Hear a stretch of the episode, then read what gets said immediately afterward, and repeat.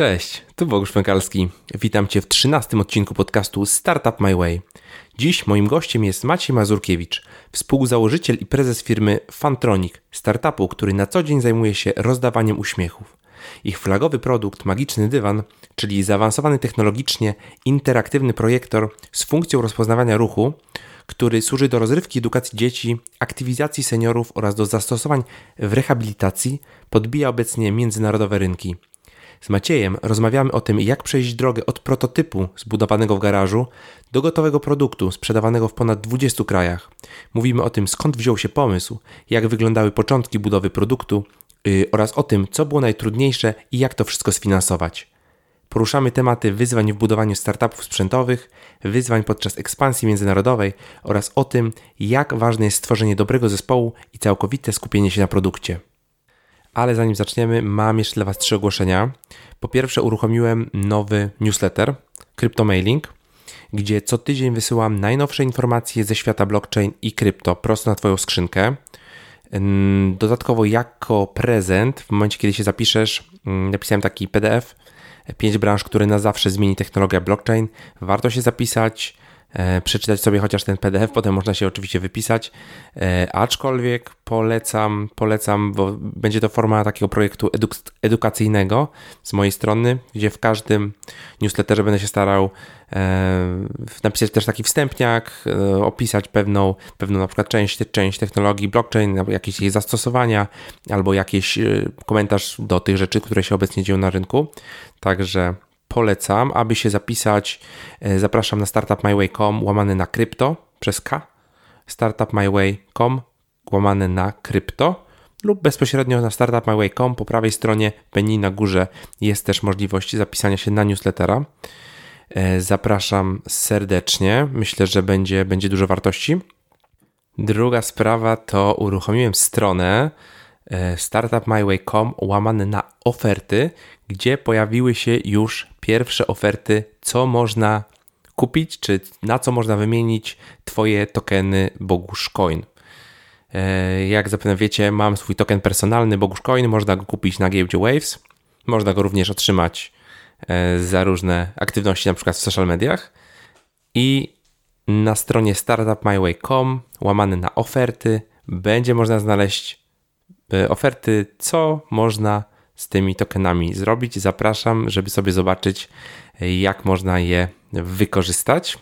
I jeszcze ostatnia rzecz, którą chciałbym się z Wami podzielić, mianowicie uruchamiam usługę konsultingową, gdzie będę pomagał osobom prywatnym i firmom e, wykorzystać tak zwaną tokenizację, czyli wygenerować ich token czy to personalny, tak, tak jak Bogusz Coin, y, czy firmowy i wykorzystać ten token w, w, swoim, w swoim biznesie lub w promowaniu y, własnej marki osobistej. W ramach takiej usługi mm, przejdziemy przez cały proces y, generowania takiego tokena, przez opis platformy, giełdy zdecentralizowanej i wielu scenariuszy, które można zastosować i oczywiście wielu innych rzeczy, które będą dostosowane już do e, celów, jakie dana osoba czy dana firma chce osiągnąć.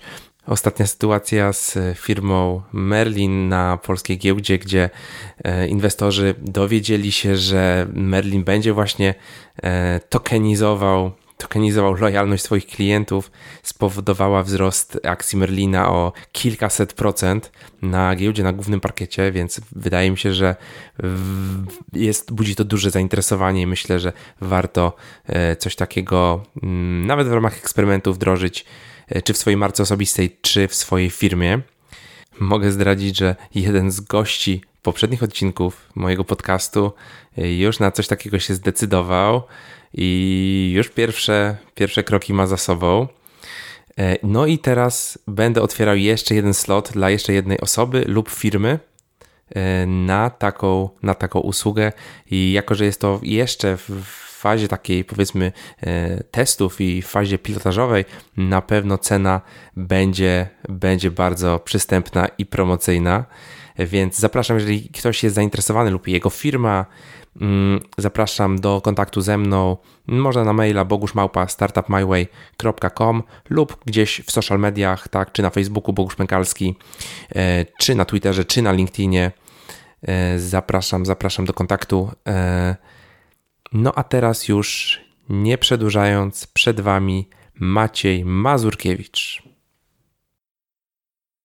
Cześć Maciej, witaj serdecznie w Startup My Way. Cześć Bogusz. E, powiedz na początku, kim jesteś i czym się zajmujesz? Nazywam się Maciej Mazurkiewicz. E, mam wielką radość z pracowania w firmie Fantronic. Jestem współzałożycielem i, i prezesem. Ekstra. A y, czym w ogóle zajmuje się Fantronic? E, głównie zajmujemy się rozdawaniem uśmiechów. To nasza taka misja, żeby powodować uśmiechy u dzieci, u osób starszych. Natomiast z technicznego punktu widzenia produkujemy interaktywne projektory, które e, wieszamy pod sufitem, magiczne dywany, mm, obraz, który jest wyświetlany na podłogę, e, poruszamy poprzez ruch rąk i nóg, czyli poprzez zabawę, poprzez interakcję. Także tworzymy taki obszar do zabawy, który Mm, ma również zastosowanie i w edukacji, i w rehabilitacji, także rzeczywiście staramy się tutaj pokazywać e, tą interaktywność, tą interakcję w taki sposób trochę inny. Mhm, mhm. Fajnie. E, a czy waszym flagowym produktem jest magiczny dywan, tak? Tak. E, I czy, czym w ogóle jest magiczny dywan? Magiczny dywan to jest projektor interaktywny. Czyli to jest e, technicznie rzecz biorąc, jest to e, pewne urządzenie, które wykrywa ruch e, i dzięki temu ten ruch przekłada się na ożywiony obraz. Natomiast z punktu widzenia użytkownika, bo to nas najbardziej interesuje, jest to pewne narzędzie do tego, żeby mm, przede wszystkim świetnie się bawić, ale też po to, żeby dobrze się uczyć, czyli uczyć się w sposób Mm, bardziej ciekawy, bardziej atrakcyjny, bardziej wciągający. Chodzi tutaj o, o ruch, o, o to, żeby e, dzieci w szkole, w przedszkolu więcej się ruszały. E, wiemy, że tutaj ten problem e, no, nabrzmiewa, wiemy, że jest dużo ekranów, wiemy, że jest internet, wiemy, że są to nowe technologie, które są, E, my staramy się pokazywać ten obszar nowych technologii w taki sposób, żeby dzieci mm, więcej się ruszały, e, żeby korzystały z dobrodziejstw tych nowych technologii, bo one są dobre, ale też żeby nie przesadzały z ich używaniem. Tak. I stąd, e, stąd właśnie taki pomysł, żeby jednak więcej się ruszać, ale jednocześnie też ten obszar interakcji zostawić dzieciom, no bo, no bo to jest ich świat, to jest coś, w czym one żyją, w czym, w czym się świetnie odnajdują. No, brzmi naprawdę, naprawdę fajnie. E, taka alternatywna, alternatywa do, do wszechogarniających nas ekranów. E, a powiedz, jak wygląda skala waszego, waszego biznesu w tym momencie? W tej chwili to bardzo fajnie się wszystko rozrosło. Jesteśmy obecni już nie tylko w Polsce, nie tylko w Europie. Mm, udało nam się już rozpocząć sprzedaż poza Europą. Mamy w tej chwili dwa takie punkty, które dosyć dobrze rokują i, i, i dają nadzieję na, na szeroki rozwój. Mamy pierwszego dystrybutora w Stanach Zjednoczonych, czyli taki skok przez ocean. I mamy też e, pierwszego dystrybutora w Emiratach Arabskich i tutaj obiecujemy sobie sporo po całym Półwyspie Arabskim e, i, i, i pracy w tym obszarze. No tak, tam to są miejsca, które szybko adoptują nowe technologie i jak wchodzi coś naprawdę fajnego, to oni, oni są bardzo chętni, żeby to przyjąć. E, okej, okay, dobra, na pewno wrócimy jeszcze do E, do tych tematów, jak to wygląda obecnie, ale teraz chciałem się cofnąć e, no dużo, dużo wstecz i w ogóle chciałbym zapytać Cię, czym się zajmowałeś w ogóle przed tym biznesem, przed, przed Fantronikiem? Czy y, pracowałeś kiedyś na etacie? Jak wyglądała mniej więcej Twoja kariera zawodowa? Zaczynałem w korporacji, myślę, że jak wiele osób. Z wykształcenia jestem inżynierem, aczkolwiek w korporacji zajmowałem się bardziej częścią sprzedażową. Tą wiedzę techniczną mogłem też wykorzystywać. E, I po wielu latach pracy w korporacji zawsze przychodzi taki moment, kiedy mm, mamy już sporo doświadczenia, mamy sporo lat przepracowany w korporacji i zawsze powstaje takie pytanie, co dalej, tak? Czy, czy warto z tą korporacją dotrwać do emerytury, czy może jednak wybrać trochę bardziej ryzykowny obszar i spróbować samemu rozpocząć jakąś działalność, spróbować nowych, nowych pomysłów. To oczywiście jak najbardziej wiązało się, czy, czy, czy wiąże się z tym obszarem też dotacji unijnych, bo rzeczywiście e, parę lat temu, jeszcze teraz mamy sporo takich możliwości, szczególnie dla startupów, żeby mm, uzyskać jakieś dofinansowanie, czyli jakby też zdywersyfikować trochę to ryzyko e, finansowe. No i wtedy warto czasami zanurkować w tą wodę, popłynąć i zobaczyć, co z tego wyjdzie. To jest twój pierwszy biznes, czy robiłeś już wcześniej coś biznesowego poza korporacją? To jest, nie, to jest już trzeci y, startup. Y, dwa startupy już mamy za sobą, które mówię mamy, bo tutaj jesteśmy y, ze wspólnikami, robimy aha, to. Aha. Oba udały się, oba w obu przypadkach powstały produkty i, i w obu przypadkach udało się te startupy sprzedać, także wydaje się, że, że jakiś tam sukces został osiągnięty. Mamy okay, nadzieję, że to jest. Mógłbyś powiedzieć, co, co to były za, e, za startupy? Jaki produkt robiliście? To, mhm. E, jeden był w obszarze właśnie bardzo podobnym i on nas potem natknął do rozwoju e, w Fantroniku, to znaczy produkowaliśmy tablice interaktywne. To był ten moment, kiedy tablice interaktywne pojawiały się w szkołach i zaczęliśmy się zastanawiać, czy nie dałoby się zrobić tablicy interaktywnej po polsku, to znaczy E, zrobić ją tutaj w kraju, tak żeby ją tutaj produkować, e, żeby osiągnąć e, jakość porównywalną z tym, co otrzymujemy z zagranicy, a jednocześnie, żeby dać cenę taką, która będzie atrakcyjna i która spowoduje, że polskie szkoły będą mogły dużo szerzej w to zainwestować. I rzeczywiście to, to dosyć fajnie się udało. Sprzedaliśmy około 5000 tych tablic interaktywnych. Natomiast drugi startup to był startup związany y, bardziej z obszarem telekomunikacji, zresztą z którego, y, z którego jakby pochodziłem. I tam żeśmy się zajmowali trochę takim sprzętem, właściwie systemami do, do monitorowania jakości w sieciach telekomunikacyjnych. A skąd w ogóle pomysł, żeby wejść w taki ten ekosystem startupowy, tak? Zacząć robić jakieś, jakieś innowacje? E, jakieś miałeś, nie wiem, inspirowałeś się czymś? Czy to była kwestia tych dotacji unijnych? Znaczy ja miałem osobistą, moją osobistą motywacją są moje dzieci. Ja mam trzech synów. E, w ogóle w zarządzie mamy wysoką dzietność. E, średnio na, na członka zarządu. Rzeczywiście troszkę to też wynikało z takiej naszej pasji, e, poszukiwania ciekawej edukacji dla naszych dzieci. Znaczy chodziło nam tutaj o to, żeby mogły się dzieci uczyć, a jednocześnie wzrastać w pewnych wartościach. I nawet powołaliśmy mm -hmm, taki projekt mm -hmm. edukacyjny Sternik, który, e, który oferuje taką edukację e, zróżnicowaną. I, I wtedy przyglądaliśmy się temu, co się dzieje w tych szkołach, jak one się rozwijają, i oczywiście naturalny problem zawsze braku pieniędzy, e, a z drugiej strony potrzeba wykorzystywania nowych technologii. I to zaczęło nas trochę nakręcać. Jako inżynierowie zaczęliśmy patrzeć, dobrze, czego potrzeba w tych szkołach, jakich rozwiązań, co by się przydało, żeby ta edukacja była może bardziej atrakcyjna z punktu widzenia dzieciaków?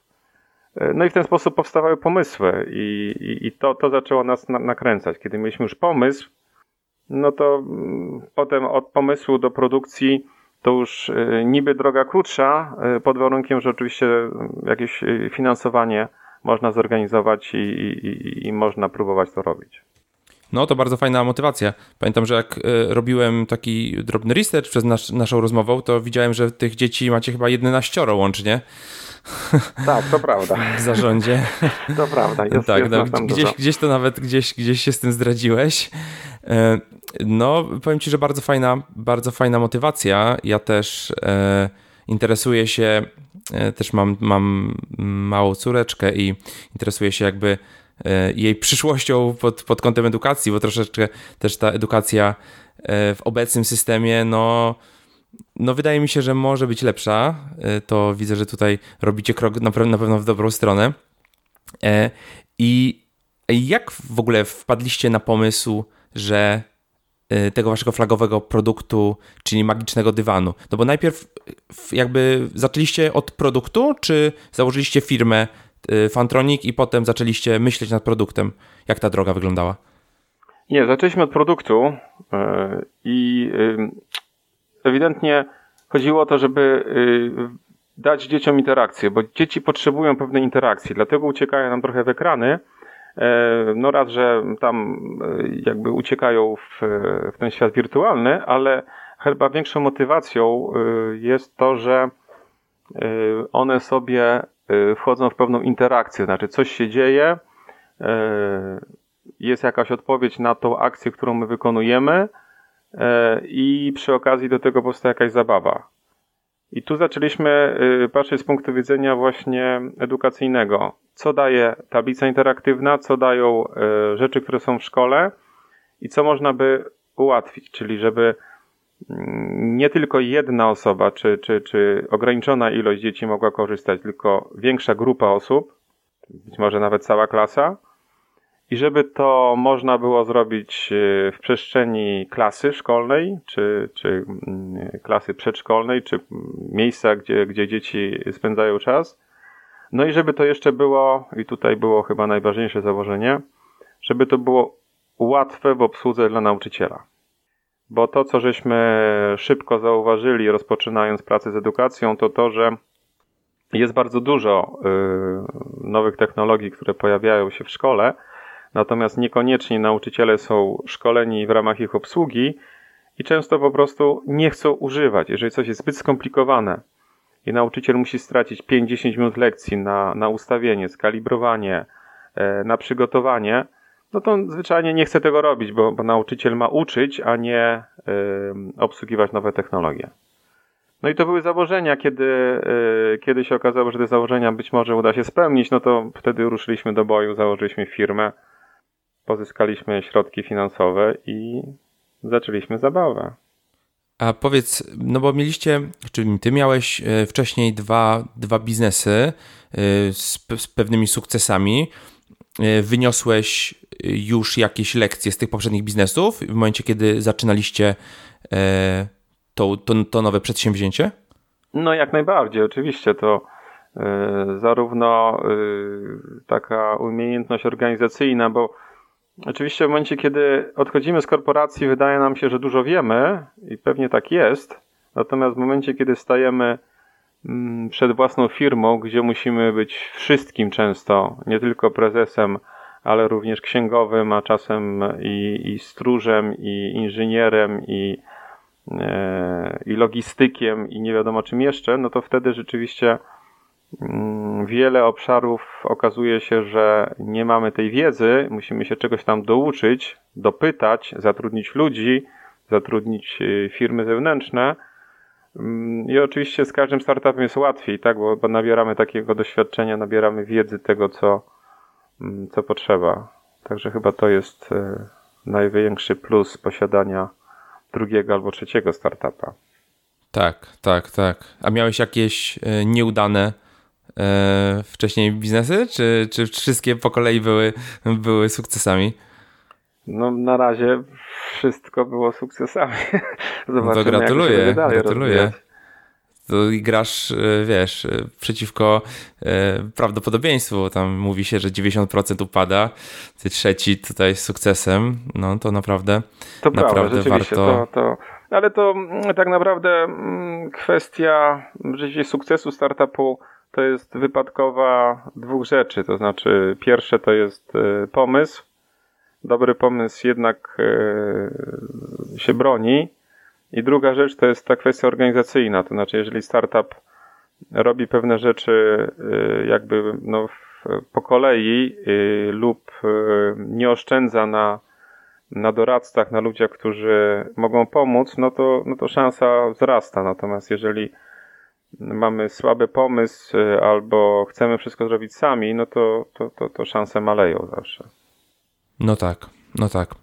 Y, no właśnie, ale na pewno też istotną rzeczą jest y, realizacja, która jest de facto według mnie nawet ważniejsza niż pomysł, bo pomysł możemy mieć, tak, ale w momencie, jeżeli go w ogóle nie zrealizujemy albo zrealizujemy go bardzo słabo, to jakby jesteśmy skazani na porażkę, albo w ogóle po prostu nic nie zbudujemy. Jak, jak to wyglądało u Was? Jak zaczęły się, zaczęła się budowa tego produktu? Yy, tak, no, no poruszyłeś temat yy, rzeczywiście ważny bardzo. Yy, szczególnie ważny w startupach sprzętowych, takim jak, jak my jesteśmy, czyli w momencie, kiedy chcemy rzeczywiście coś konkretnego produkować i nie jest to oprogramowanie. Wymaga to dużo cierpliwości, sporych nakładów finansowych. Zrobienie kawałka sprzętu, który działa, Mm, musi być poprzedzone kilkoma tygodniami czy miesiącami prób, e, tworzenia prototypów i popsucia tych prototypów, mówiąc krótko, bo to, bo to rzeczywiście trochę taki proces jest iteracyjny. Coś tworzymy, coś testujemy, sprawdzamy, e, weryfikujemy to potem mm, w boju, czyli idziemy do potencjalnego klienta, w tym przypadku do, do, do szkoły, do przedszkola zaczynamy się bawić z dziećmi, y, patrzymy jak one na to reagują, y, rozmawiamy z tymi, którzy będą to używać, czyli nauczycielami, patrzymy czy, czy jest to dla nich łatwe, proste. No a potem y, wracamy do, z powrotem do fabryki i tam zaczynamy mm, zajmować się jakością, sprawdzamy komponenty, badamy odporność na różnego rodzaju zakłócenia, na temperaturę wygrzewamy te urządzenia. No to proces jest, jest dosyć długi i to, i to wymaga sporo cierpliwości i niestety sporo pieniędzy. Bo, bo hardware ma to do siebie, że no on kosztuje i, i trzeba, tak jak już wcześniej wspomniałem, kilka prototypów, e, mówiąc brutalnie, spalić, zepsuć, żeby powstał ten, który, który będzie tym wymarzonym. E, a kiedy zbudowaliście pierwszy prototyp i jakby jak, jak ten proces e, wyglądał? Kto to robił? W jakich warunkach? To robiliście? No nie będę to oryginalny, robiliśmy to w garażu oczywiście. No, pięknie. Tylko nie w Dolinie Krzemowej jeszcze, ale... No nie, w Dolinie Warszawskiej, natomiast rzeczywiście... W Dolince Służewieckiej może. No nie, nie. Po drugiej stronie Wisły. Okej. Okay. Natomiast rzeczywiście no tak jest, no, że, że na początku samemu w małym gronie z osobami zaprzyjaźnionymi na początku startup zwykle nie ma tych pieniędzy, w związku z tym trzeba to y, jakoś tak własnymi siłami, własnymi środkami popróbować. No i jakiś tam zespół mieliśmy, z którym wcześniej pracowaliśmy, także z tym zespołem szliśmy dalej i, i, i robiliśmy kolejne produkty.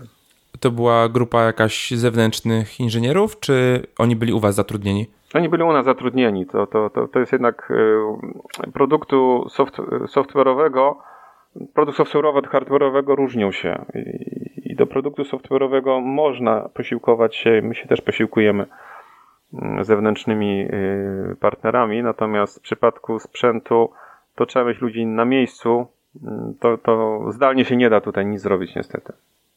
Mhm, mhm. E, Okej, okay. i jak długo trwała, e, trwały te, te podejścia do pierwszego, e, pierwszego modelu i jakby no bo rozumiem, że wy mieliście duży udział, wy jako założyciele, duży udział w, no, w koncepcji, jak ten produkt ma wyglądać i wy jakoś, nie wiem, zrobiliście jakąś specyfikację i przekazaliście tej, te, temu waszemu zespołowi, e, żeby on wiedział w ogóle, co to ma być, jak to ma działać, jak to mniej więcej Znaczy wyglądało? w ogóle ten proces trwał e, pół roku. Pierwsze, po trzech miesiącach mieliśmy pierwszy działający prototyp.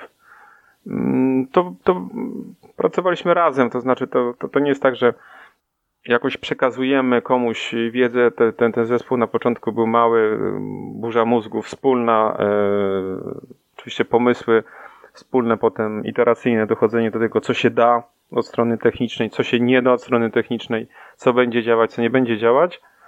E, po trzech miesiącach mieliśmy pierwszy prototyp działający, potem żeśmy go troszkę, tak jak mówię, e, sprawdzali e, już z konkretnymi osobami i po kolejnych trzech miesiącach mieliśmy już takie urządzenie, które mogliśmy spokojnie pokazywać i, i którym mogliśmy zacząć już rozmawiać z konkretnymi klientami o mm, pierwszych zamówieniach. A skąd braliście sprzęt i komponenty tutaj w Polsce? Kupowaliście? Tak, wszystko w Polsce kupowaliśmy. W tej chwili nie ma z tym żadnego problemu. Sprzęt jest dostępny w hurtowniach. Także akurat pod tym względem jest ok. Tak samo mamy dosyć dobrą ofertę w Polsce, jeśli chodzi o usługi zewnętrzne typu przygotowanie płytek drukowanych, montaż powierzchniowy elementów. To się bardzo poprawiło. Mamy naprawdę firmy, które oferują bardzo dobrą jakość i koszty są bardzo porównywalne z tym, co można zamówić w Chinach. W związku z tym jakby no lepiej zamawiać u polskiego mm, wykonawcy, bo mamy kontrolę nad tym, kiedy, jak to się wydarzy. Nie ma problemu z transportem, także. No i jakość, no tak. oczywiście, jakość jest zdecydowanie tutaj ważnym czynnikiem. A kosztowo, kosztowo nie, nie jest to dużo bardziej opłacalne, jeżeli robimy to gdzieś e, w Shenzhen? No u nas y, z naszej kalkulacji wychodziło, że nie. Y, także zdecydowaliśmy się, mamy tutaj partnerów w Polsce i jesteśmy bardzo zadowoleni i, i, i z jakości, i z cen, i z terminowości realizacji rzeczy. E, okej, okay, hardware to jest jedna strona medalu, no ale musimy do tego dobudować w ogóle jeszcze jakiś software. E, i jak to wyglądało u Was? Bo wiem, że to był dosyć duży, duże wyzwanie, tak? Zrobienie tych algorytmów, które zarządzają tym całym sprzętem. Tak, to prawda, że w przypadku magicznego dywanu mm, hardware to była mm, połowa sukcesu. Z jednej strony, oczywiście, y, jeżeli chodzi o software, konieczne było stworzenie pewnego algorytmu wykrywania ruchu. To jest nasz know-how y, i to jest nasza wiedza. Udało nam się pójść pod prąd, to znaczy my nie korzystamy z gotowych rozwiązań e, do wykrywania ruchu, tylko stworzyliśmy e, własny algorytm. Dzięki temu po pierwsze mamy lepszą kontrolę nad grami, które tworzymy. Po drugie, e, ten algorytm jest na tyle dobry, że możemy robić rzeczy dosyć niestandardowe i to, to spowodowało mm, chyba najbardziej ten sukces sprzedażowy urządzenia. Natomiast jeśli chodzi o mm, sam obszar gier, czy powiedzmy treści, które są wyświetlane w magicznym dywanie, no to to jest to, co klient kupuje, czyli tak naprawdę klient zna nasz produkt tylko z tego punktu widzenia. I tutaj mamy trzy takie najważniejsze obszary. Pierwszy obszar, tak jak już wspominałem, związany jest z edukacją, czyli tworzymy różnego rodzaju gry, quizy, yy, które pozwalają na yy, powtarzanie wiedzy y, ze wszystkich przedmiotów, które są w szkole podstawowej. Mm, pomagamy w nauce języka angielskiego, y, y, zarówno w szkole, jak i w przedszkolu. I pomagamy w takich typowych zajęciach ogólnorozwojowych w przedszkolu.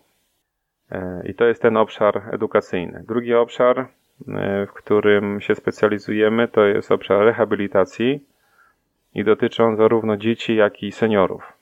I tutaj mamy różnego rodzaju gry i pakiety, które pozwalają pracować e, z jednej strony z dziećmi z różnego typu dysfunkcjami, e, począwszy od po prostu e, stymulacji funkcji wykonawczych dzieci, czyli po prostu pomaganie, żeby lepiej mówiły, lepiej się ruszały, czyli takie proste rzeczy, po rzeczywiście zajęcia z dziećmi z takimi dosyć poważnymi dysfunkcjami, jak, jak porażenie mózgowe czy zespół Downa, i tutaj jesteśmy w stanie e, włączyć się w ten proces rehabilitacji i być wsparciem dla, dla tej codziennej terapii.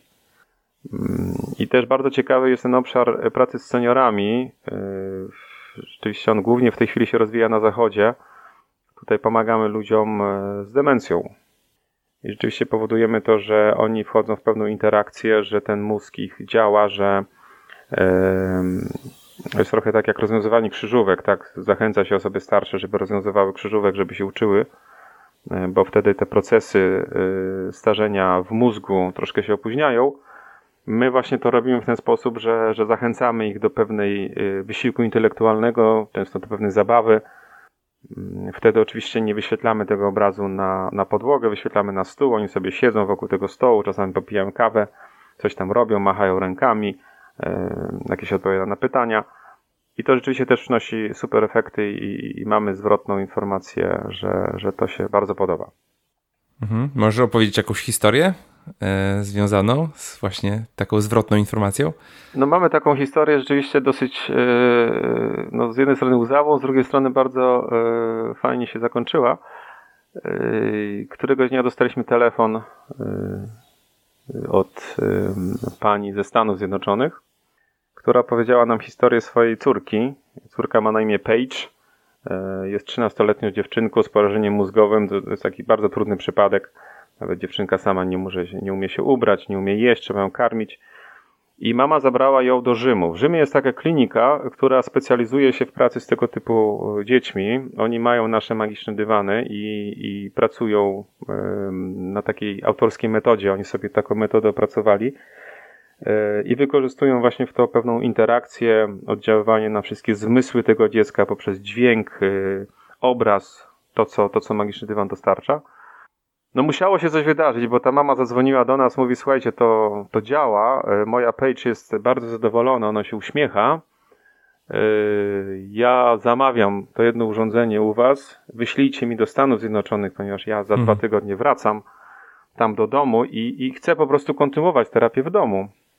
Oczywiście wysłaliśmy do Stanów Zjednoczonych, e, nie minęło kilka tygodni, kiedy dzwoni tata tej Page, i mówi, słuchajcie, naprawdę to działa, ja jestem zachwycony, moja page się uśmiecha, ja rzucam pracę, chcę być waszym dystrybutorem. No i tak się w ogóle zaczęło, że mamy przyczółek w Stanach Zjednoczonych w tej chwili. No niesamowite. Niesamowita historia, faktycznie. No to prawda, to prawda, ale y, najważniejsze chyba było w tej historii to, że, że usłyszeliśmy, y, że to, co robimy, ma sens znaczy zespół o tym się cały dowiedział nasz, muszę powiedzieć, że łzy zakręciły się w wielu oczach. Ludzie zrozumieli, że robimy coś, co naprawdę działa, pomaga konkretnym dzieciom.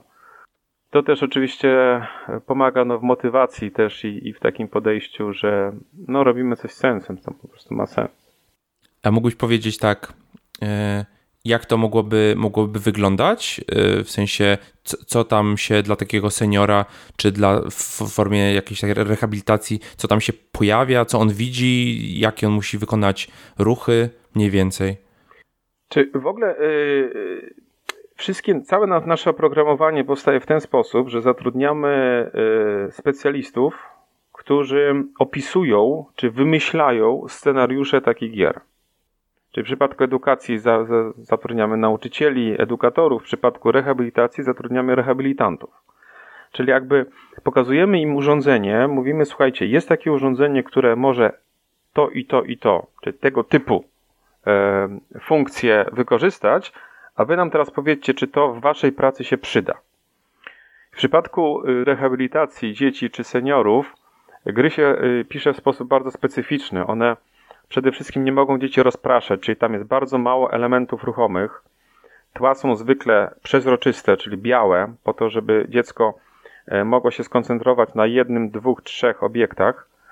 E, obiekty są dopasowane tempem poruszania do typu dysfunkcji. Oczywiście, jeżeli dziecko im bardziej ruchowe, tym, tym, tym szybciej może się obiekt ruszać. Natomiast jeżeli dzieci są e, mało ruszające się, to dla nich sukcesem jest złapanie piłki, która bardzo wolno na przykład przemieszcza się.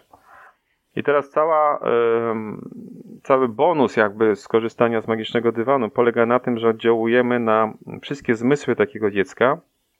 Czyli my de facto, my oczywiście nie, nie robimy sami z siebie terapii. My e, dajemy narzędzie do e, terapeuty, dzięki któremu on jest w stanie szybciej i skuteczniej tą terapię u dziecka prowadzić. Chodzi o to, że dziecko jakby przestaje myśleć o tym, że coś mnie boli, muszę wykonać ćwiczenia, które są trudne, nudne albo bolesne, tylko bardziej koncentruję się na pewnych atrakcjach. Mam obraz, mam dźwięk, coś się rusza, jak machnę ręką, to balonik pęknie. I wtedy terapeuta robi swoją robotę, natomiast dziecko jakby łatwiej mu się poddaje i to, co każdy mówi, uśmiecha się.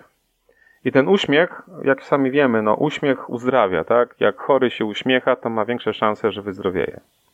No tak. E, a ci rehabilitanci, oni mają wpływ na to, co się wyświetla? Mogą, mogą jakby sterować tym?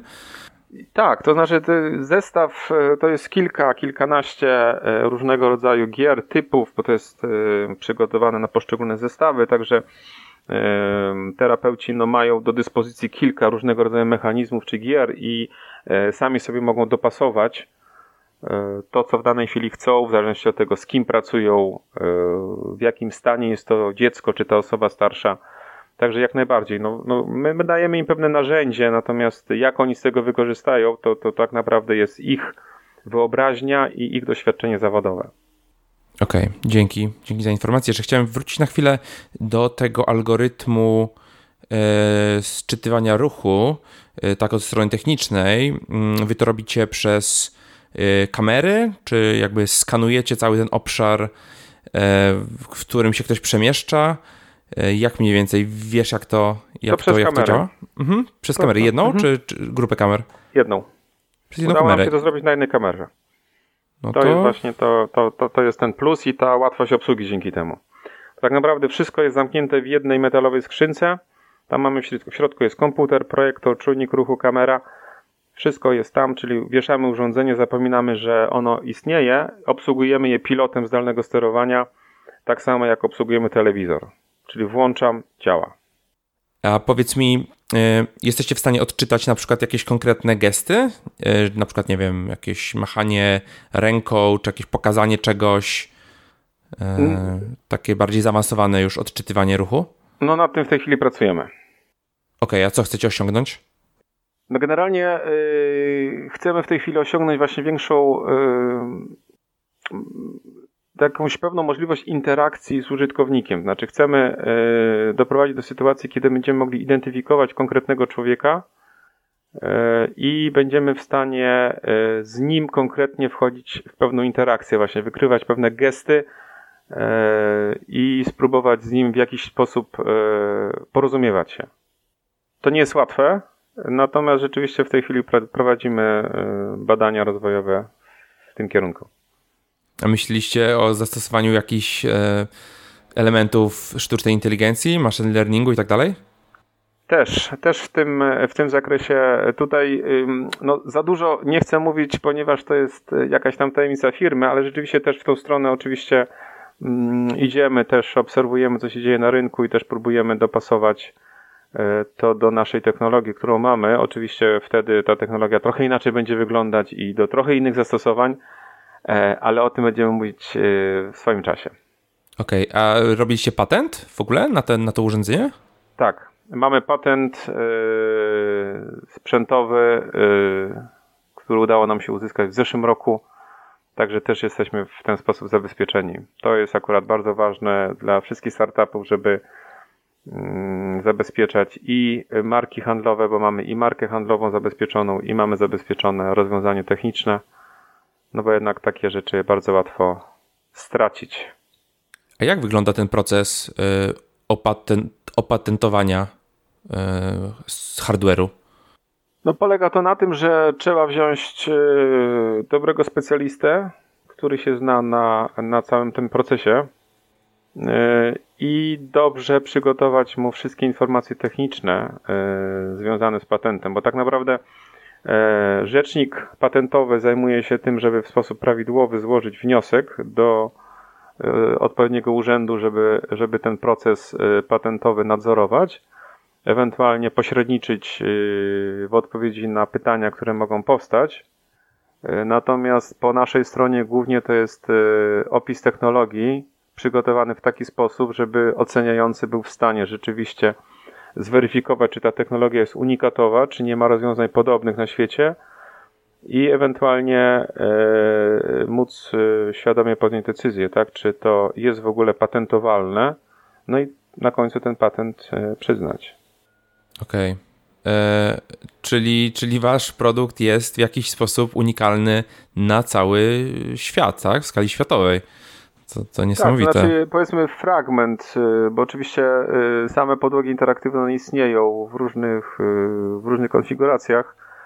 Nasz patent dotyczy pewnej, pewnego fragmentu tego naszego rozwiązania w pewnej konkretnej konfiguracji, no, no bo w ten sposób w ogóle, w ogóle się patentuje tego typu rozwiązania. Jasne. Dobra, chciałem teraz pogadać troszeczkę o o waszych klientach i w ogóle pozyskiwaniu e, tych partnerów. E, jak w momencie, jeżeli jak w momencie, kiedy zaczynaliście budować produkt, jednocześnie zaczynaliście szukać partnerów czy, czy pierwszych klientów. Jak mniej więcej to, to wyglądało? Właśnie tutaj pomogło mi doświadczenie korporacyjne.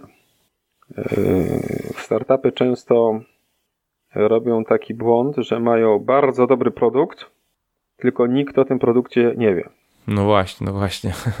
Dlatego dla nas to był e, punkt startu. Znaczy, jak tylko powstał e, pierwszy prototyp, nawet jeszcze bez żadnej obudowy, czyli tak zwany pająk, jak to się mówi w slangu inżynierskim, aha, aha. to już pokazywaliśmy go pierwszym potencjalnym zainteresowanym, no bo sprzedaż jest podstawowa. Jeżeli nie ma sprzedaży, to możemy mieć super produkty, możemy je produkować, możemy z nimi robić co chcemy. Natomiast yy, bez sprzedaży nie da się pozyskać środków finansowych na, na prowadzenie firmy, na jej rozwój. Także od początku szukaliśmy, przy czym yy, ze względu na to, że to, to był tylko jeden produkt, to od razu przyjęliśmy założenie, że musimy pozyskiwać partnerów handlowych, czyli dystrybutorów, a nie organizować swoją własną sieć sprzedażową. Czemu? No własna sieć sprzedażowa jest droższa. Ona ma sens wtedy, kiedy mamy dużo produktów i mamy sporą siłę rażenia, natomiast kiedy mamy mało produktów albo jeden, tak jak w tym przypadku, to lepiej jednak yy, znaleźć partnerów handlowych, którzy na danym obszarze działają, znają klientów, mają swoich handlowców i dołączą ten produkt do, do swojej oferty. Tak jest po prostu taniej. Okej. Okay. Okej, okay. czyli zaczęliście już, y, uruchomiliście tą sprzedaż, pozyskiwanie y, partnerów handlowych. Mm, no i jakie, jakby najpierw to się rozpoczęło w Polsce, czy już od razu za granicą? Jak pozyskaliście pierwszych partnerów? Najpierw to się zaczęło w Polsce. No naturalnie, ponieważ tutaj działa nasza firma, to jest produkcja. Dopiero po y, pierwszej sprzedaży w Polsce, po kilku miesiącach pracy w Polsce, po tym jak uzyskaliśmy e, pozytywny y, odzew ze strony klientów, mm, zaczęliśmy myśleć o ekspansji zagranicznej. Y, to też jeszcze taki czas jest potrzebny na to, żeby sprawdzić jakość urządzenia w boju, bo jeżeli nam się, to jest urządzenie elektroniczne, więc może się zepsuć, tak jak każde urządzenie elektroniczne. I o ile w Polsce serwis y, można wykonać w sposób w miarę prosty, o tyle za granicą, no to to już się robi kłopot, bo, bo jednak jest granica, jest kwestia transportu, logistyki. Y, zatem, kiedy po pierwsze do, dostaliśmy informację zwrotną od klientów, że produkt się podoba, mm, po drugie zauważyliśmy, że y, produkt jest stabilny w sensie jakości, no to wtedy zaczęliśmy myśleć o ekspansji zagranicznej. I tu się zaczęły schody. Czemu? No bo tak naprawdę e, problem jest e, ze wszystkim, tak? Począwszy od języka, ponieważ trzeba dopasować urządzenie do wymagań językowych danego kraju. Mm -hmm. Trzeba y, zrozumieć ewentualne wymagania techniczne natury prawnej przed wprowadzaniem urządzeń do obrotu w innych krajach. Mm, no i po trzecie, trzeba zrozumieć trochę specyfikę rynku, też taką specyfikę kulturową. Mm, I czasami produkt e, najlepiej działający może zwyczajnie się nie sprawdzić, ponieważ e, wchodzi w konflikt z lokalnymi przyzwyczajeniami czy oczekiwaniami klientów. Jeśli chodzi o Unię Europejską, oczywiście sytuacja jest e, prostsza, bo jesteśmy jednym obszarem gospodarczym i, i tutaj takich e, istotnych barier nie ma, poza tym, że mamy różne języki i trzeba to dopasować. O tyle, kiedy wychodzimy poza obszar Unii Europejskiej, to rzeczywiście możemy się natknąć na, na sytuacje bardzo yy, yy, różne, czasami śmieszne. Mogę podać przykład, jak rozpoczęliśmy właśnie yy, naszą obecność w Emiratach Arabskich i mamy taką grę Amorka. Amorek, który strzela z łuku do serduszek. No i okazało się, że Amorek jest yy, zbyt roznegliżowany, że trzeba go całego, całe ciało Amorka osłonić, w związku musieliśmy szybciutko przerobić tego Amorka i go w taką suknię ubrać po to, żeby yy, mógł być sprzedawany yy, na Bliskim Wschodzie. Niby drobna rzecz, a E, gdybyśmy tego nie wykryli na czas, to, to, to nie dość, że mieli, moglibyśmy mieć kłopoty, to, to, to jeszcze sam produkt w ogóle by się nie sprzedawał. No tak, to się w ogóle nie myśli o takim, takich aspektach typowo kulturowych. Kurczę, faktycznie. E, a do jakich krajów weszliście najpierw? Najpierw weszliśmy do Holandii. I tu mieliśmy pierwszego partnera, który właśnie mm, zainteresował się tematyką y, domów spokojnej starości i demencją, ponieważ oni y, już wcześniej mieli pomysł na to i oni opracowali sami gry, czy w ogóle pewną metodykę pracy z tymi osobami starszymi. To też było dla spore wyróżnienie dla nas, ponieważ oni nas sami znaleźli. Oni wtedy robili takie badanie rynku pod kątem firm, które mogłyby dostarczyć platformę sprzętową. Ich interesował tylko hardware. E, I wybrali nas, to znaczy stwierdzili, że nasze rozwiązanie jest e, najbardziej optymalne pod względem jakości, ceny i obsługi. I do tego sami napisali gry dla tych osób starszych i w ten sposób rozpoczęliśmy wspólną sprzedaż na zachodzie. Się bardzo dobrze rozwija, oni w tej chwili są już obecni E, nie tylko w Holandii, ale też w Anglii, w Niemczech, we Francji i, w Skandynawii. Także do, dosyć tak ekspansywnie działają i zajmują się tylko obszarem e, seniorów. A jak was w ogóle znaleźli? Przez stronę internetową? Przez internet, tak. Taka prosta historia. Mhm. Mieliście stronę, rozumiem, po prostu w języku angielskim. Tak, mieliśmy stronę polsko-angielską, to od tego zaczęliśmy i liczyliśmy jednak, że ten internet coś pomoże, no i pomógł akurat. Czyli morał z tego taki, że warto, nawet jeżeli jesteś lokalnym biznesem, mieć już stronę w języku angielskim również. Tak, a to, tak. Jest, a to jest taka nauka y, wypływająca właśnie z kolejnych startupów, że na pewnych rzeczach nie warto y, oszczędzać y, i na stronie też nie warto oszczędzać. Czasami tak mówimy, sami zrobimy, bo to w sumie nie trudne. No pewnie, że nie trudne postawić stronę. Natomiast lepiej to oddać fachowcom, którzy zrobią to profesjonalnie, którzy zadbają też o pewne pozycjonowanie strony, że ona będzie od razu widoczna i, i będą, będzie odpowiadała na zapytania, które są kierowane w sieci o, o konkretny typ produktu. Tak.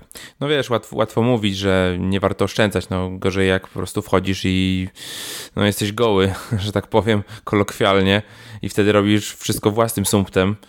E, no albo bierzesz inwestycje, tak? No tylko, że z tym też jest problem, nie? bo potem produkt po jakimś czasie musi zacząć być już dochodowy na tyle, żeby ta inwestycja się zaczęła zwracać.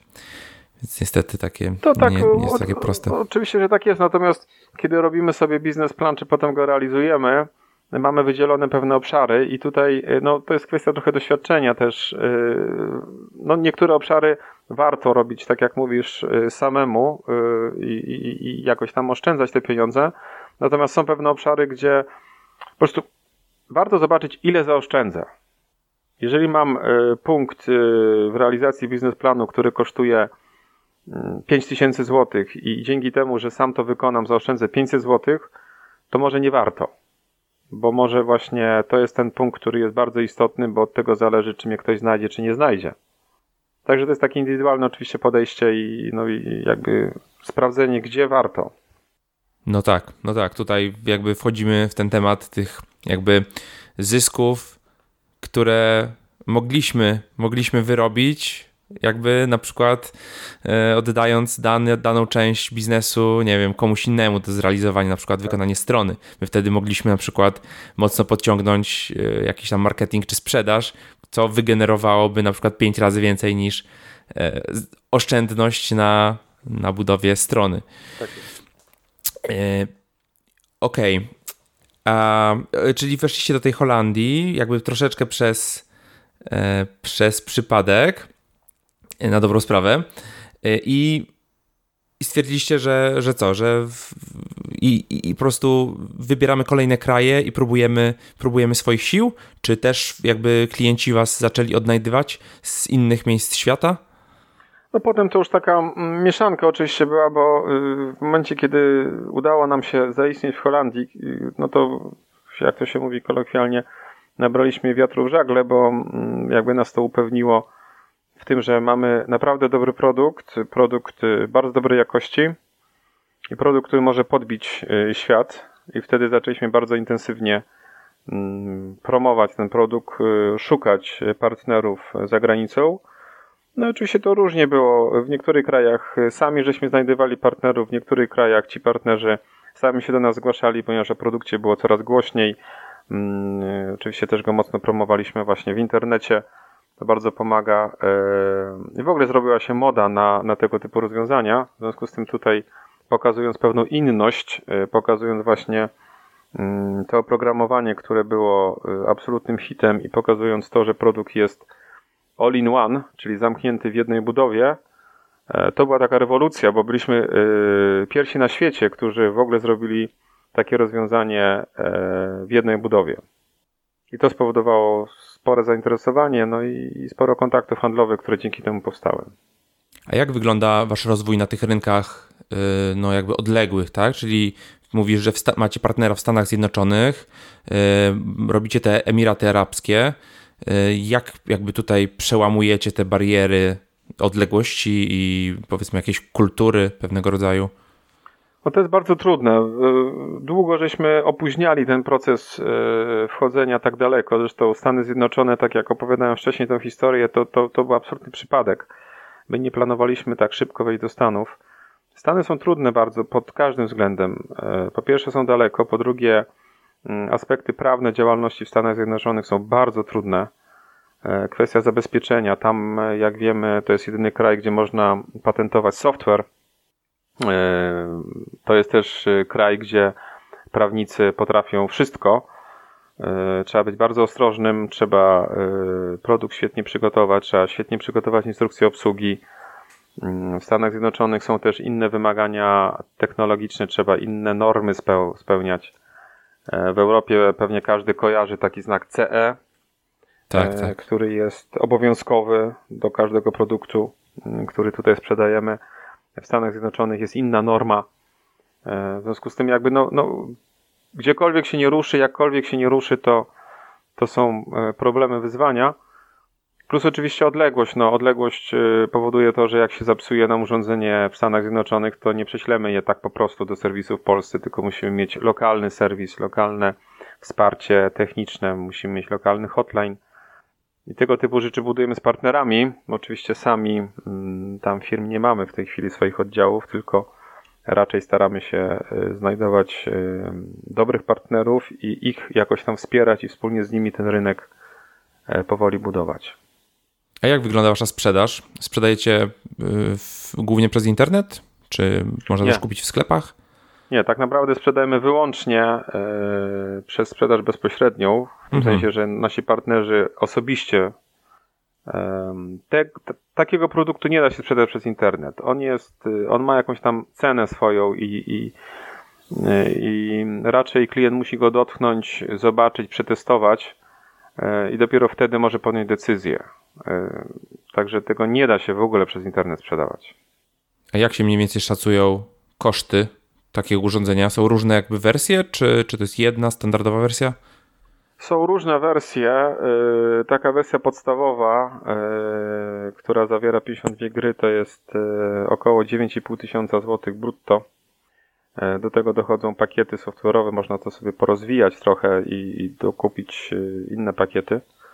Także jest to, jest to jakiś koszt, to, to no z naszego punktu widzenia nie jest to być może bardzo drogie rozwiązanie, ale jednak przy tego typu kwotach klient y, no, podejmuje decyzję bardzo świadomie, potrzebuje na to jakiś budżet, musi mieć zaplanowane te pieniądze, y, musi się upewnić, że takie rozwiązanie działa, że, że spełnia jego, jego wymagania.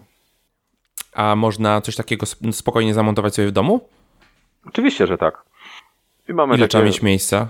Mniej więcej tak no mniej więcej trzeba mieć podłogę wolną 2 na 3 metry. To każdy ma. Jak mhm. w domu może sobie mamy takie przypadki. Co prawda pojedyncze, ale yy, kilka osób kupiło sobie prywatnie do domów yy, i, i, jest jakaś tam atrakcja dla, dla ich dzieci, dla, dla, dla sąsiadów. Ale to jest oczywiście bardzo niewiele takich przypadków. Mhm.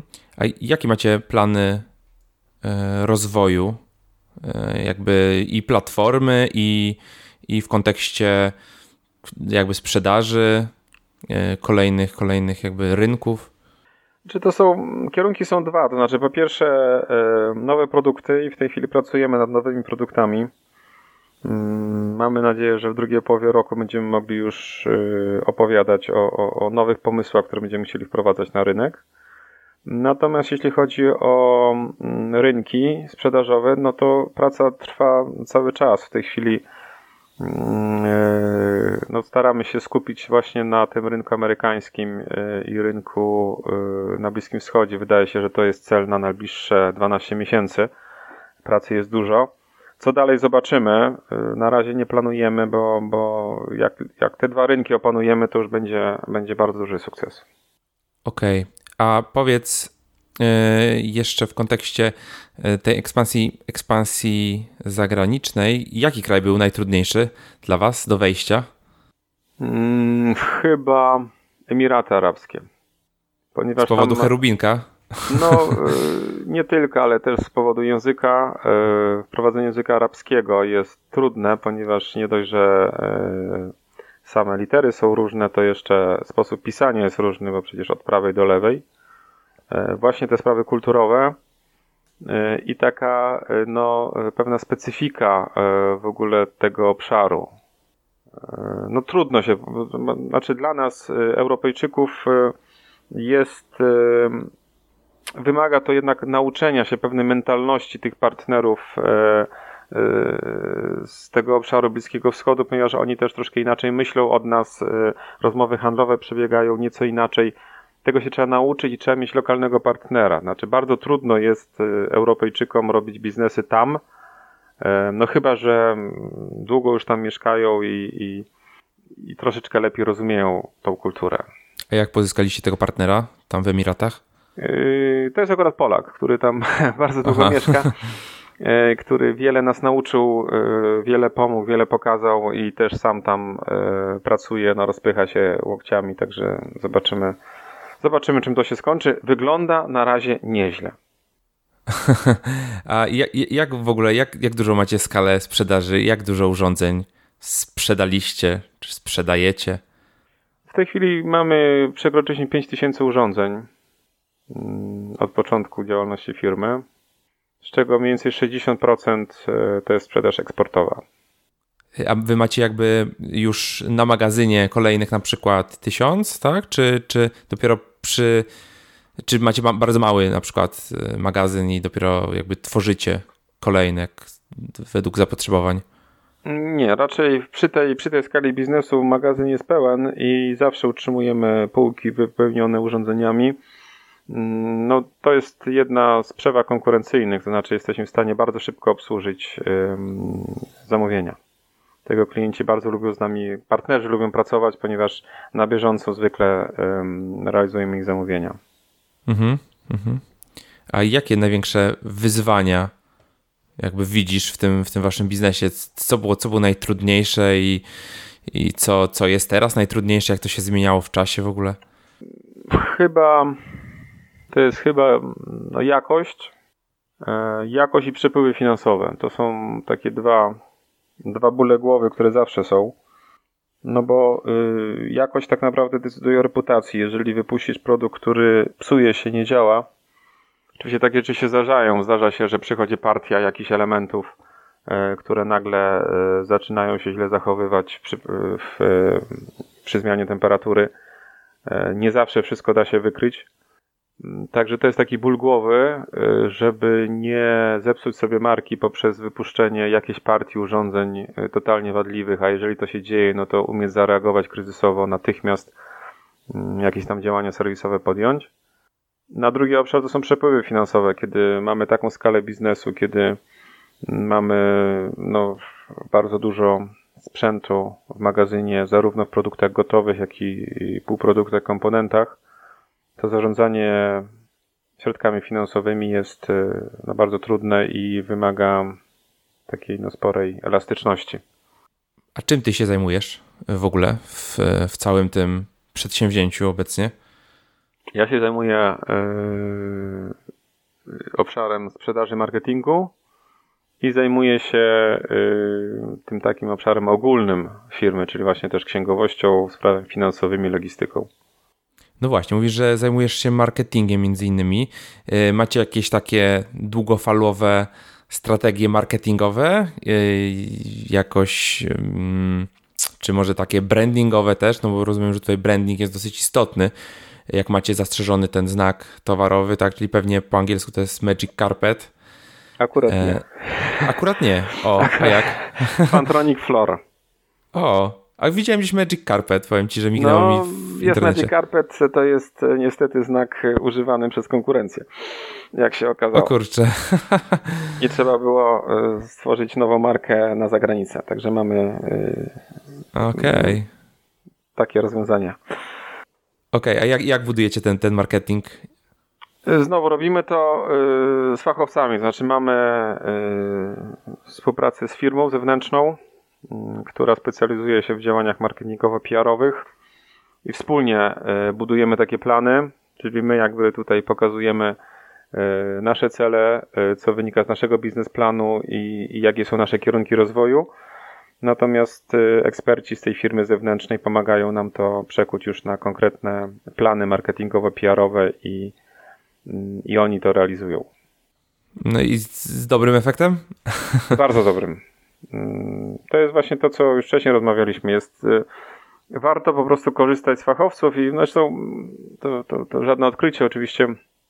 Zawsze jest, y, szukamy tych fachowców i albo możemy zatrudnić konkretną osobę, albo możemy zatrudnić firmę. I teraz jest zawsze pytanie, mm, o czym mówimy, tak? Jeżeli mówimy o takich działaniach marketingowo-PR-owych, to y, pewnie skuteczniejszym rozwiązaniem jest znalezienie fajnej firmy, ponieważ y, firma to zespół. To jest grupa osób, które zna się na różnych obszarach i pewnie znalezienie takiego omnibusa, który by zrobił dokładnie to samo, będąc zatrudnionym na etacie, y, będzie pewnie trochę trudniejsze. No. no tak, no tak, faktycznie to, to ma dużo sensu. Jeżeli chciałbym tak ustawić troszeczkę to wszystko w czasie, czyli w momencie, kiedy zaczęliście budować pierwszy prototyp, pierwsze jakby ruchy, który to był rok mniej więcej? To było, my żeśmy zaczynali w 2014. 2014, czyli 4 mhm. lata temu. Mhm. Y, pierwsza, pierwsza sprzedaż, czy pierwsze sprzedaże? 2015. Okej, okay, czyli po roku. Mhm. Y, I w tym momencie y, mamy 2018. Tak. Jesteście na 20 rynkach. Tak. Już no to naprawdę jest szybka ekspansja. E, a w ile osób zaczynaliście? Zaczynaliśmy właściwie w pięć osób. Okej, okay. i Teraz to byli... mamy zespół 25-osobowy, mniej więcej tak to się zmieniło.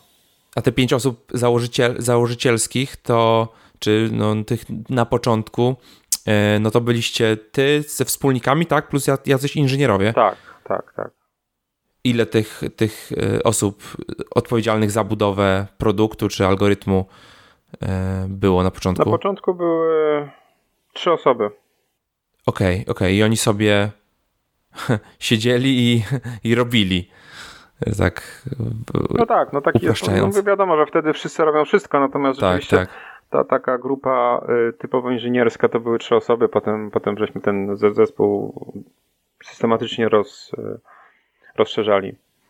Mhm. A teraz y, jak się mówi, że macie 25 osób i jak te y, jakby odpowiedzialności się tutaj y, dzielą, tak? Jak dużo jest tych inżynierów, jak dużo jest sprzedawców? No w większości to są, to są obszary techniczne, czyli to są programiści, mm, to są inżynierowie, którzy pracują w dziale rozwoju, no i to jest cały dział produkcji. Mm, a produkcja oznacza również serwis, y, kontrolę jakości. Mm, także tutaj to jest gro, gro firmy, tak? Tak, tak. A wy, wy fizycznie składacie te urządzenia u siebie? Tak. Czy... tak. Okay. Mamy swoją taką małą fabryczkę tutaj w Warszawie y, i tak naprawdę wszystko jest robione ręcznie. To jest taka typowa mm, montaż gniazdowy przygotowanie półproduktu, potem montaż urządzeń, kontrola techniczna, wgrywanie oprogramowania, wysyłka sprzętu do klienta. A myślicie o jakimś e, rozszerzeniu skali, wpuszczeniu tego do jakiejś fabryki, gdzie to będzie jakoś bardziej zautomatyzowane? Kiedyś żeśmy się nad tym zastanawiali, ale w przypadku takich produktów jak nasze to jest bardzo trudne, ponieważ te produkty to, to nie są produkty, które można produkować na taśmie. One wymagają jednak takiego indywidualnego podejścia i na razie rozwiązanie działa. Co będzie dalej, zobaczymy. Mhm. Fajnie, fajnie. E, a powiedz, mm, jeżeli miałbyś zaczynać w tym momencie, tak? Cofnął się te 4, 4 lata do tyłu. Byłoby coś, co, co zrobiłbyś inaczej? Hmm. Chyba nie. Myślę, że. Chyba nie, ty sam, w sumie same sukcesy była... masz cały czas. Znaczy, to jest. Sukcesy oczywiście, znaczy pewnie, że jest fajnie, że, że firma się rozwija, natomiast y, myślę, że mm, kluczem to jest y, zespół, ludzie i to jest y, tak naprawdę ludzie decydują o tym, jak firma się rozwija, w którą stronę idzie. To, to, to nie jest sukces nigdy indywidualny, to, to jest zawsze sukces zespołowy. To tak jak teraz mundial się toczy, to jest tak jak w piłce nożnej, tak? Mm-hmm, Indywidualności są ważne, natomiast e, zespół wygrywa mecz albo zespół przegrywa mecz. Tak, tak. Czyli tutaj ta, ta praca zespołowa jest, jest bardzo istotna. A rekrutujecie w ogóle jeszcze? Czy na przykład osoby, osoby techniczne? Cały czas to jest otwarta rekrutacja, nigdy jej nie zamykamy. Programistów, inżynierów nigdy za dużo. Okej, okay, jakichś konkretnych programistów? Bo tu dużo programistów słucha. My akurat y, zatrudniamy z bardzo dużo różnych obszarów. Y, w tej chwili no to głównie rekrutujemy y, osoby, które piszą gry. Okay. Rekrutujemy grafików, tego nigdy za mało i rekrutujemy mm, inżynierów do działu rozwoju. Fajnie, fajnie. No, myślę, że fajnie popracować z taką technologią, która tak jak mówisz, no, ma realny wpływ na, na, ludzki, na polepszanie ludzkiego życia, tak? I w kategoriach edukacyjnych, i w kategoriach jakichś rehabilitacyjnych. Mm, myślę, że to jest bardzo, bardzo ciekawa, ciekawa rzecz. E, a powiedz tak, tak ogólnie rzecz biorąc, e, miałbyś jakieś rady dla osób, które taki startup sprzętowy w tym momencie by chciały rozpocząć? Mm, myślę, że trzeba mieć dużo cierpliwości e, i nie bać się takich codziennych porażek, bo w budowaniu startupu hardware'owego, no to to jest pasmo porażek na początku. E, trzeba być na to przygotowanym, trzeba e, odżałować jakąś pulę pieniędzy i konsekwentnie realizować strategię, którą się przyjęło. Znaczy oczywiście w, weryfikować ją e, jak najbardziej z e, potencjalnym odbiorcą i w tym, w tym zakresie być elastycznym. Natomiast w momencie, kiedy już mamy uchwycony ten kierunek, wiemy co chcemy zrobić, e, wiemy, że klient na to czeka, to cierpliwość, cierpliwość i jeszcze raz cierpliwość. No tak, co jest no, niełatwe, szczególnie dla młodych ludzi, którzy chcą e, szybko osiągać jakieś sukcesy. Ale tak teraz pomyślałem, że w sumie, e, tak jak mówisz, no cierpliwość, że te produkty na początku są nieudane, że wracają, że są poprawki, to ty jakby robiąc e, biznes powiedzmy z sukcesem, tak, to jednocześnie przechodzisz przez ca całe pasmo porażek i dlatego ta, ta cierpliwość jest tutaj potrzebna. Tak, no myślę, że, że, że absolutnie tak. No właśnie, więc to nie jest wszystko takie, mm, takie proste. A jeżeli mógłbyś e, zdradzić, ile i jakie koszty pochłania, na przykład jak za, zaczynaliście, ile trzeba było wyłożyć mniej więcej, jaką skalę pieniędzy e, na dojście od prototypu do finalnego produktu, który już został sprzedany? Że to są kwoty rzędu kilkuset tysięcy złotych.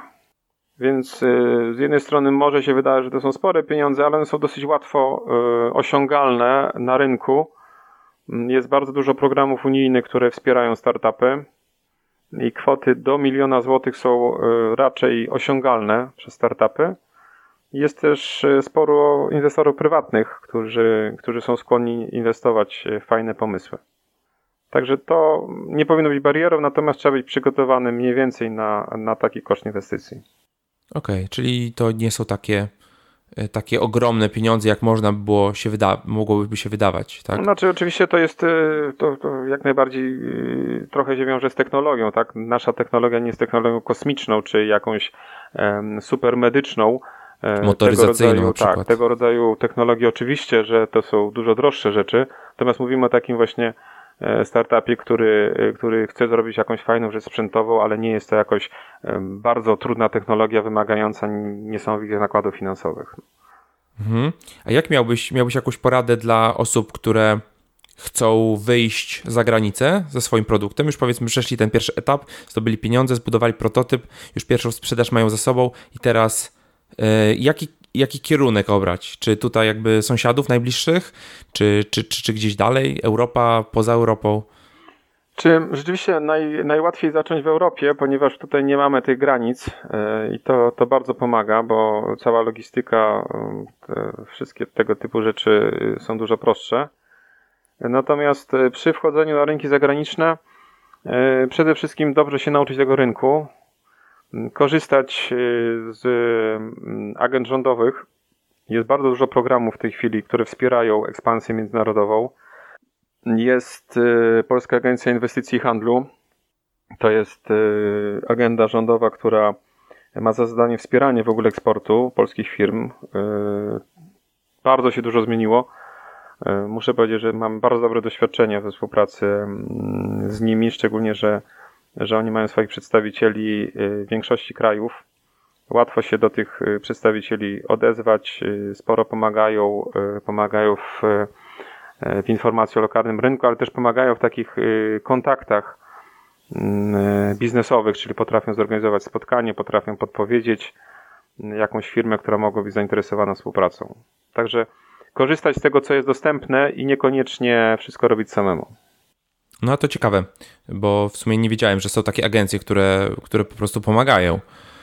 E, jest to, jest to na pewno cenna informacja. Dorzucimy do notatek do, mhm. do tego odcinka.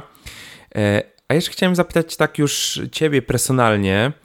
E, masz jakieś takie osoby, którymi się inspirujesz, czy w świecie biznesu, czy, czy poza biznesem?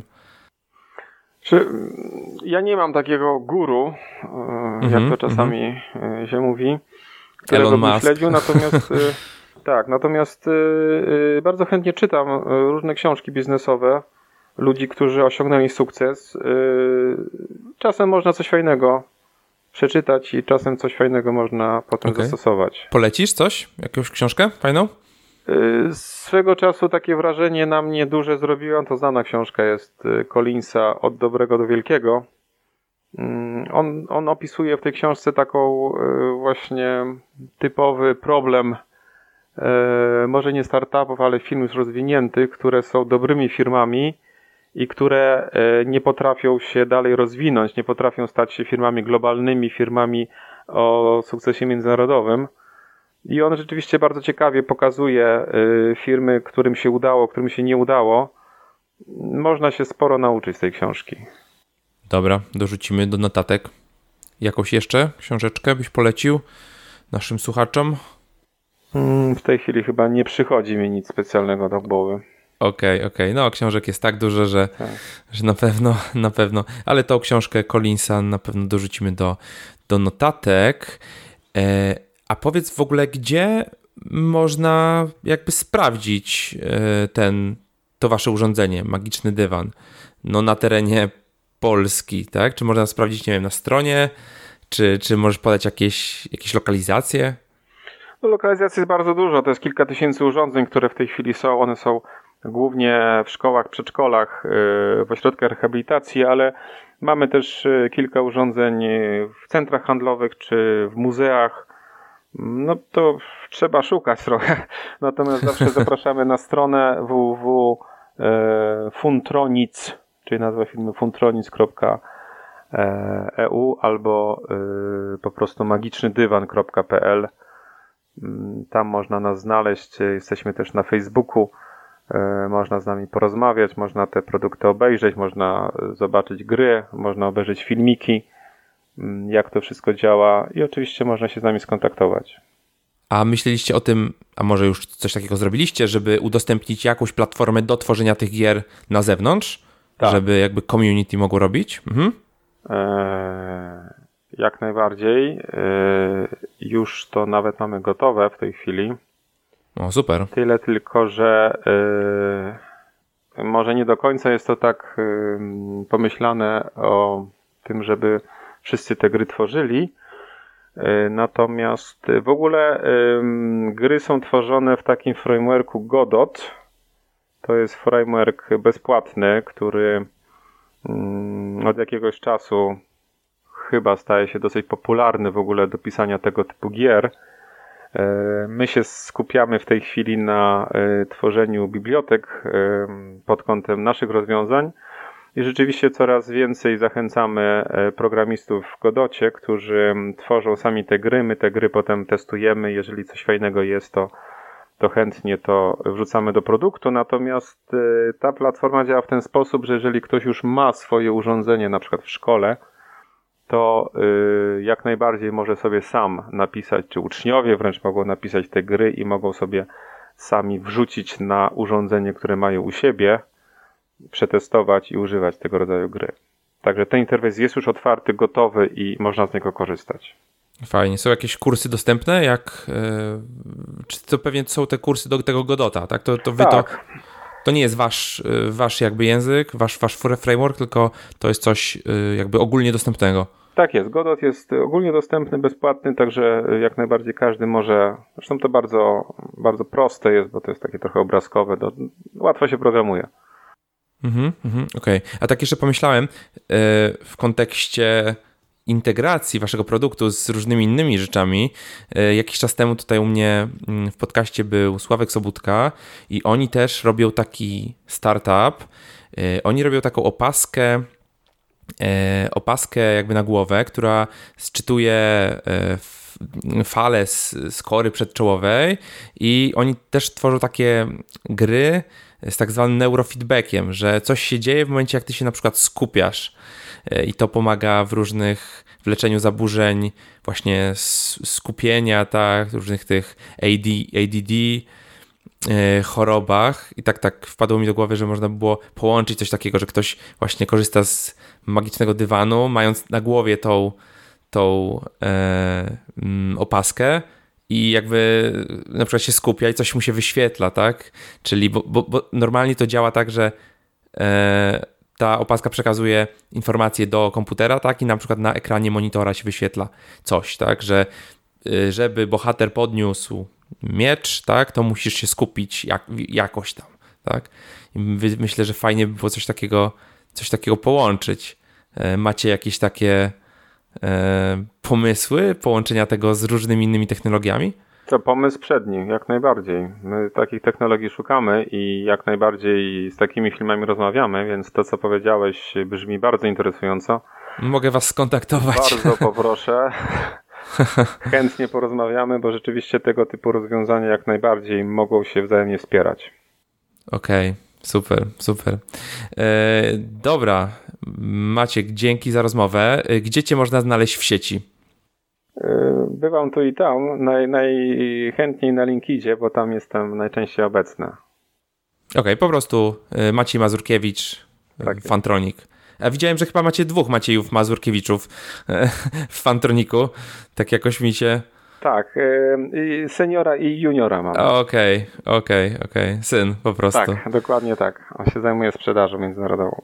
Bo tak, tak patrzyłem, tak myślę, kurczę, z, z, kim ja będę rozmawiał? Z tym Maciejem czy z tym Maciejem? Nie, z tym, z tym seniorem, tak. Mm, okej, okay. Maciek, dzięki, dzięki za rozmowę. Świetny produkt, y, świetna firma. Y, życzę wam, życzę wam wielu sukcesów. Y, I no cóż, do usłyszenia przy kolejnych, no prawdopodobnie e, przy e, testowaniu magicznego dywanu, jak się wybierzemy, wybierzemy i się pewnie, pewnie zobaczymy. E, I wszystkim oczywiście słuchaczom też polecamy sprawdzenie, gdzie można tą, tą technologię waszą przetestować, szczególnie jeżeli macie dzieci, albo na przykład starszych rodziców, dziadków. Myślę, że warto, warto to sprawdzić. Także jeszcze raz dzięki za rozmowę i do usłyszenia. Dziękuję bardzo i do usłyszenia. Dzięki serdeczne Maciej jeszcze raz za przyjęcie zaproszenia. Była to bardzo, bardzo ciekawa rozmowa. Mam nadzieję, że teraz już wszyscy słuchacze wiedzą, jak postępować, żeby zbudować fajny, e, hardware'owy startup i jak przejść tą drogę od garażu do e, międzynarodowej ekspansji. Tobie, drogi słuchaczu, dziękuję serdecznie za uwagę i poświęcony czas. Mam nadzieję, że ten odcinek miał dla Ciebie wartość. Jeżeli tak, koniecznie podziel się nim w social mediach, daj mi znać w komentarzu, czy bezpośrednio, bezpośrednio na maila. E, jest to, jest to bardzo, bardzo miłe i motywuje do dalszego działania. Oczywiście notatki do podcastu e, znajdziecie na startupmyway.com łamany na 13, tak jak 13 odcinek. E, no i przypominam jeszcze o kryptomailingu, czyli newsletterze związanym z blockchainem i kryptowalutami. Jeżeli się tym nie interesujesz, warto w ogóle się zapisać i być troszeczkę na czasie, wiedzieć chociaż co się dzieje, bo naprawdę idą duże, duże zmiany w wielu gałęziach przemysłu. Warto trzymać rękę na pulsie. E, więc zapraszam na startupmyway.com łamany na krypto przez K lub bezpośrednio na startupmyway.com i tam po prawej stronie będzie mm, możliwość zapisu na newsletter. Mm, do newslettera dorzucam PDF-a 5 branż, który na zawsze zmieni technologia blockchain, więc warto sobie mm, się zapisać i pobrać. Mm, druga rzecz, startupmyway.com łamane na oferty, gdzie znajdziecie wszystkie dostępne aktualnie oferty, co, na co można wymienić e, Bogusz Coiny, co można zrobić ze swoimi tokenami. Trzecia rzecz, y, nowa usługa konsultingowa, gdzie będę pomagał w tokenizacji marek osobistych i marek firmowych. E, jeżeli jesteś zainteresowany, to zapraszam do kontaktu na przykład na maila boguszmałpa startupmyway.com lub gdzieś w social mediach można mnie złapać. Jestem dosyć widoczny. I to już wszystko na dzisiaj. Dziękuję Ci serdecznie za poświęcony czas i do usłyszenia w kolejnym odcinku.